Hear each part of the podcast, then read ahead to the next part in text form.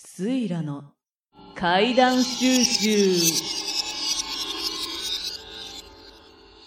このコーナーは怪談や都市伝説を収集しまくり周りからオカルト研究家などと称される東坂スイラにちなんで、えー皆様が今まで体験した不思議な話怖い話、えーまたは都市伝説や噂話を募集するコーナーです。はい。はい。いやーこのコーナーがね実は一番お便りが多かったんですよ、え今回。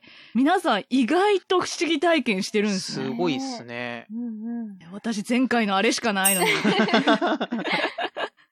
お二人はなんか不思議体験とかそういうことは？ごじゃっぺさんとかそうですね。まあなんか本当に些細な不思議体験ではあるんですけど、はい昔、その住んでた家、高校生ぐらいの時なんですけど、はい住んでた家で、僕はあの、部屋一つもらってそこで寝てたんですけど、まあ一軒家の2階で、いつもドア閉めて寝るようにしてたんですけど、はいまあその日も窓もきちっと閉めて、ドアも閉めて、あの、寝てたんですよね。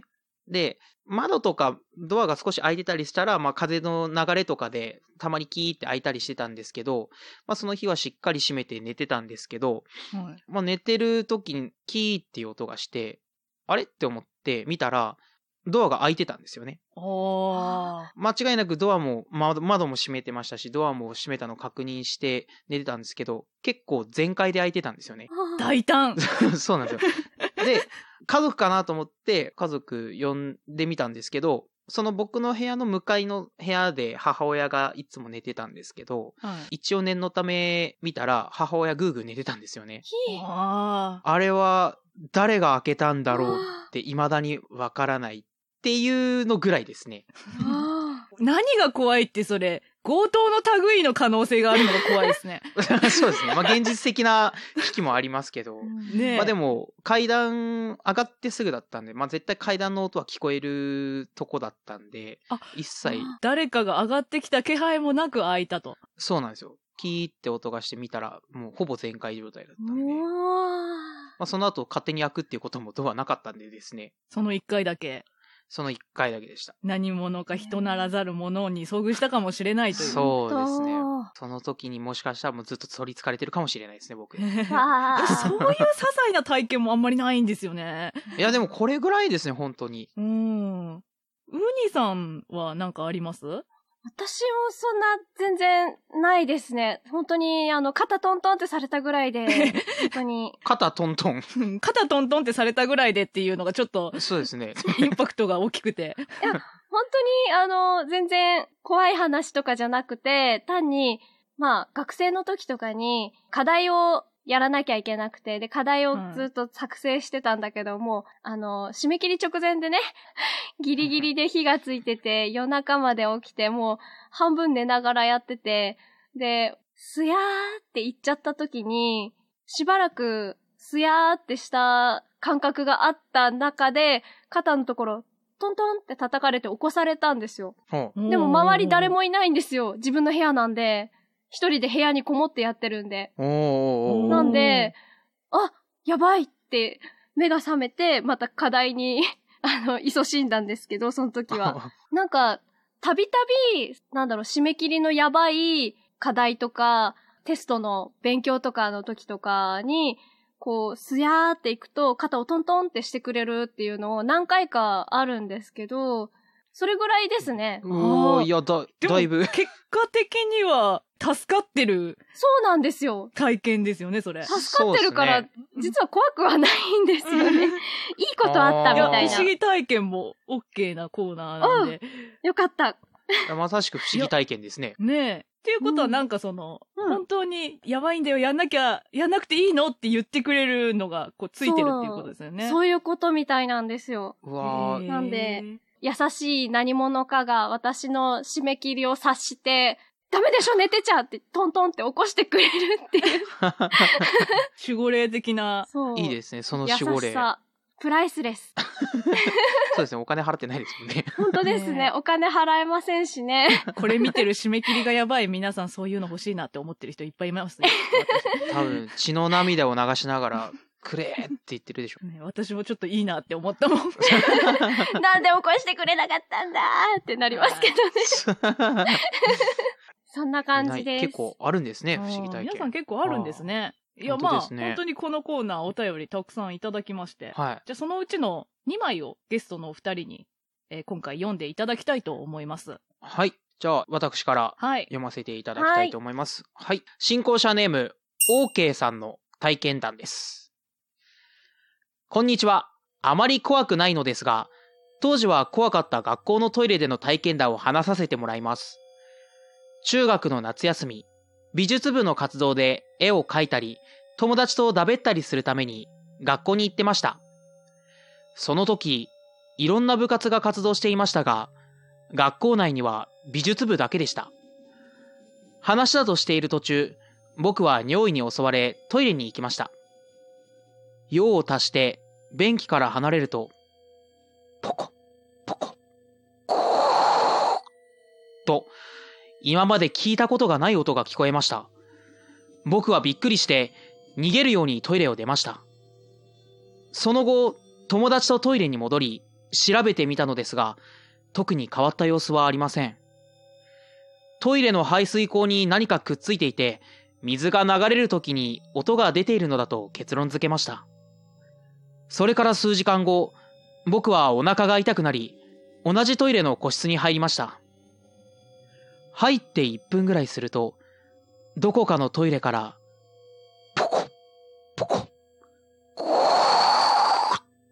と、あの音が響きました。そのトイレは足音が響きやすいところで、人が来ると足音でわかるはずなのに、あの時、あの音以外は全く音が聞こえませんでした。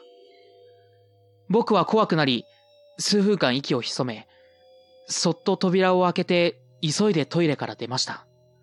美術室に帰って友達に聞きましたが、誰もトイレには行ってない模様。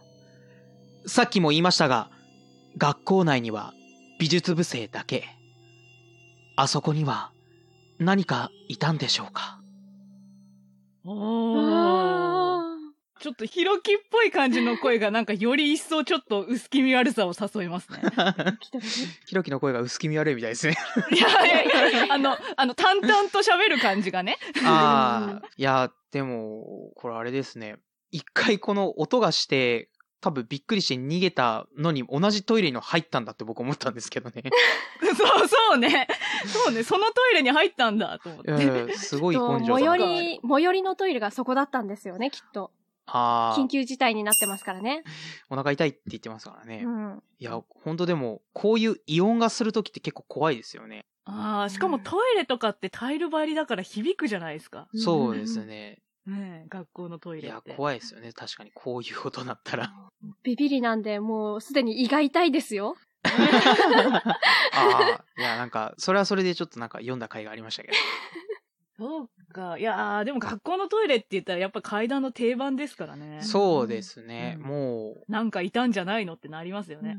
う、いや、なんか独特ですよね。あの個室。学校のトイレの個室ってすごい独特ですよね。うんなん、か、綺麗とは言い難いトイレの方が多いですからね。なおさら。そうそうですね。考えてみると。ほどほどに汚れてて、はいこうほどほどに暗いしう、ん音は響くし。なんでだか暗いんすよね。そうなんですよ。明かりもっと入れよう 予算の都合なの？もっと明るくしようって思いますよね。なんか暗いですよね。照明数少ないですよね。う ん少ないですね。なんか、おしゃれな、あの、駅のトイレみたいな感じで、パーって明るかったらきっとこんな怪談話とかほとんどないでしょうい。やー、そうですよね。でもで、それはそれでなんかこう、ポコポココーっていう音がなんかちょっと近未来的になるのかもしれないです近ね。未来。あー、なんか電子音みたいになるんですか？うん電子音がこう、トイレから鳴り出したり、そういうトイレはあるよね、うん普通に。勝手に音姫が鳴るみたいな。あー、あれ、すごい心地いい音ですけどね。チュンチュンチュンチュン、ピューピューピューピュー、ザーみたいな。あー、じゃあこれ、あれですかね。あの、音姫だったんですかね。あ 天然の？便器から離れたらですから。ー何かいる人がこう、音姫ないとかわいそうだなっつって。ちょっあー俺が出せる音姫、これが限界だっつってこうしたん気をですかね。使ってくれた。のかもしれん。いや、そう、そう思いたいね。そうですね。なんかこう、気遣いから来ることだったんだと思いたいですね。ああ、そうですね。なるほどんかそう考えるとちょっと切ない話になりますね。どちらにしろ、あの、人ならざる者の仕業なんで 何かいるってことですね、本当に。何かいるっていう結論は変わらないんですけど、か変わらない。はい。はいえー、それでは、2枚目のお便りは、えー、ウニさんに読んでいただきたいと思います。はい。新校舎ネーム、日陰さんの体験談です。中学生の時に行った野外学習での出来事です。頂上を目指して山道を進み、道中にいる先生たちからスタンプをもらうイベントがありました。山道はぐるっと回る形で整備されていて、一周30分から1時間くらいだったと思います。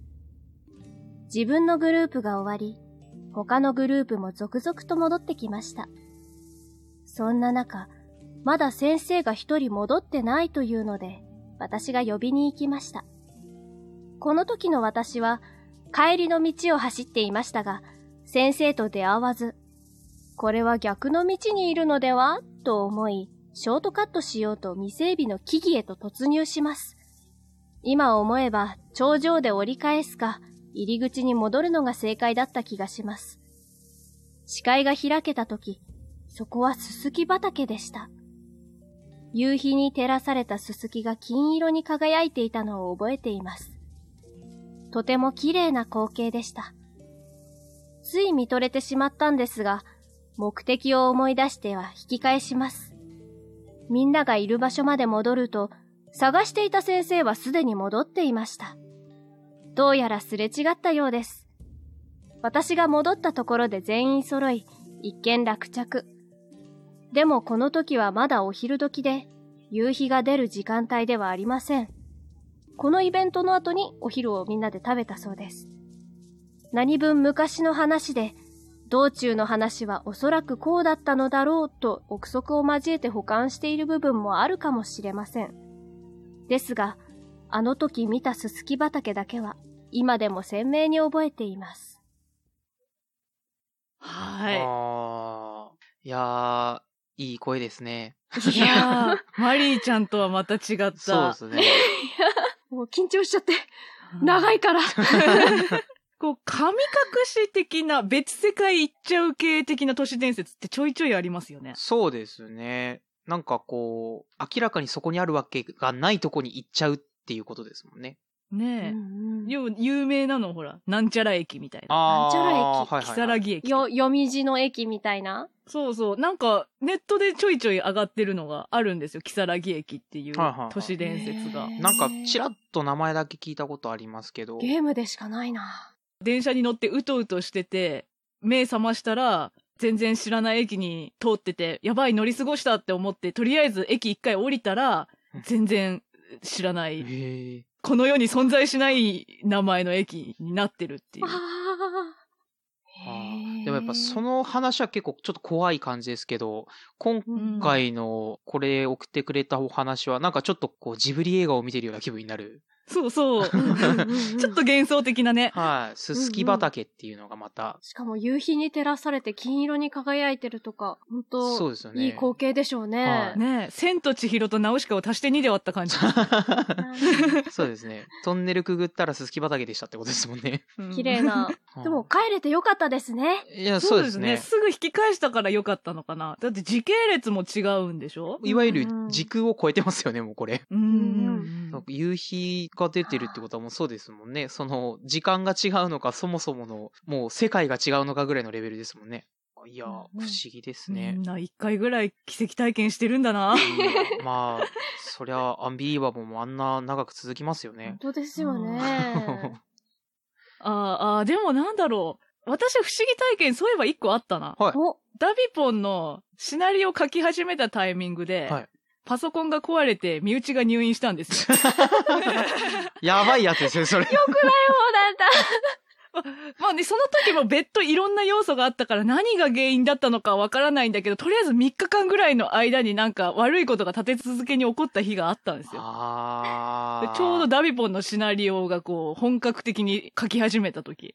あーやっぱそういう、なんかあれですもんね。でも、こういうホラー系のゲームとかって、そういうことが多々起こるみたいですもんね。らしいですね。そんな、ねえ、その、プロのゲーム会社でそういうお話はちょいちょい聞きますけど、はうちはちょっと見逃してくれないかなって思います。いやちょっと規模的に見逃してくれないかな、割に合わないかなと思って。売るわけじゃないしさーって。私もダビポンの時にありましたよ。ダビポンのデバッグなんですけど、よし、じゃあ明日からデバッグやるぞって思ったその日の夜に金縛りになりました。おおガチなやつや。え えー。はい。ダビポンの初めからプレイした時に、あの、デカデカと書いてはおりますが、ゲームをプレイしたことによる損害トラブルは、えー当制作チームは一切関与いたしません。いやー、すごいっすね。いやびっくりしましたよさかで大丈夫だと思うけどね。皆さん無事だから今んとこ。すそうですね。僕、あ、だから壁ドンされたのかな、俺。叫び台詞取ってた時に。それはもう普通に、や、でもダビポンの時だけなんですよ。壁ドンほんとされたのって。でもダビポン以外にその絶叫セリフ取るあ作品そんなにあったんですあか結構叫ぶやつはありましたね。うーんまあ、確かに絶叫まではいかないやつがほとんどですけど、でも近い音量を出す時は結構ありましたけど、あれ？じゃあ、あの壁ドン、隣の人じゃないのかな？まさか、ダビポンが、うるさいポンっつって。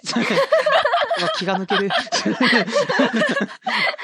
いポンって、この時間になんだポンって。はい。えー、若干モノマネのコーナー入りましたはい。や、なんかちょっと得した気分でしたけど。ど、えー皆様の周りの不思議な話、怖い話、ぜひともお待ちしておりますお待ちして。おりますはい。よろしくお願いします。はい。ということで、エンディングのお時間になりました。サダビ森放送局ラジオダビチャンネル。今回はいかがでしたでしょうか？今回の、えー素敵なゲストのお二人、ゴジャッペさんと針山ウニさんに来ていただきました。本当にお二人は今日はありがとうございました。ありがとうございあります。がとうございました。いやー、どうでした？ぶっちゃけ。いや、めっちゃ楽しかったですよ、本あ、当本当ですか？本当に、はあっという間に時間が過ぎてる感じだったんで。ですねそう言っていただければ幸いでございます。もうだいぶね、お二人に無茶を振ったんですけど。主に無茶してたのは、ゴジャッペさんだったような気がしますけど。いやー主にゴジャッペさんに。そうですね。まあ自分で言うのもなんですけど、だいぶ無茶したと思います。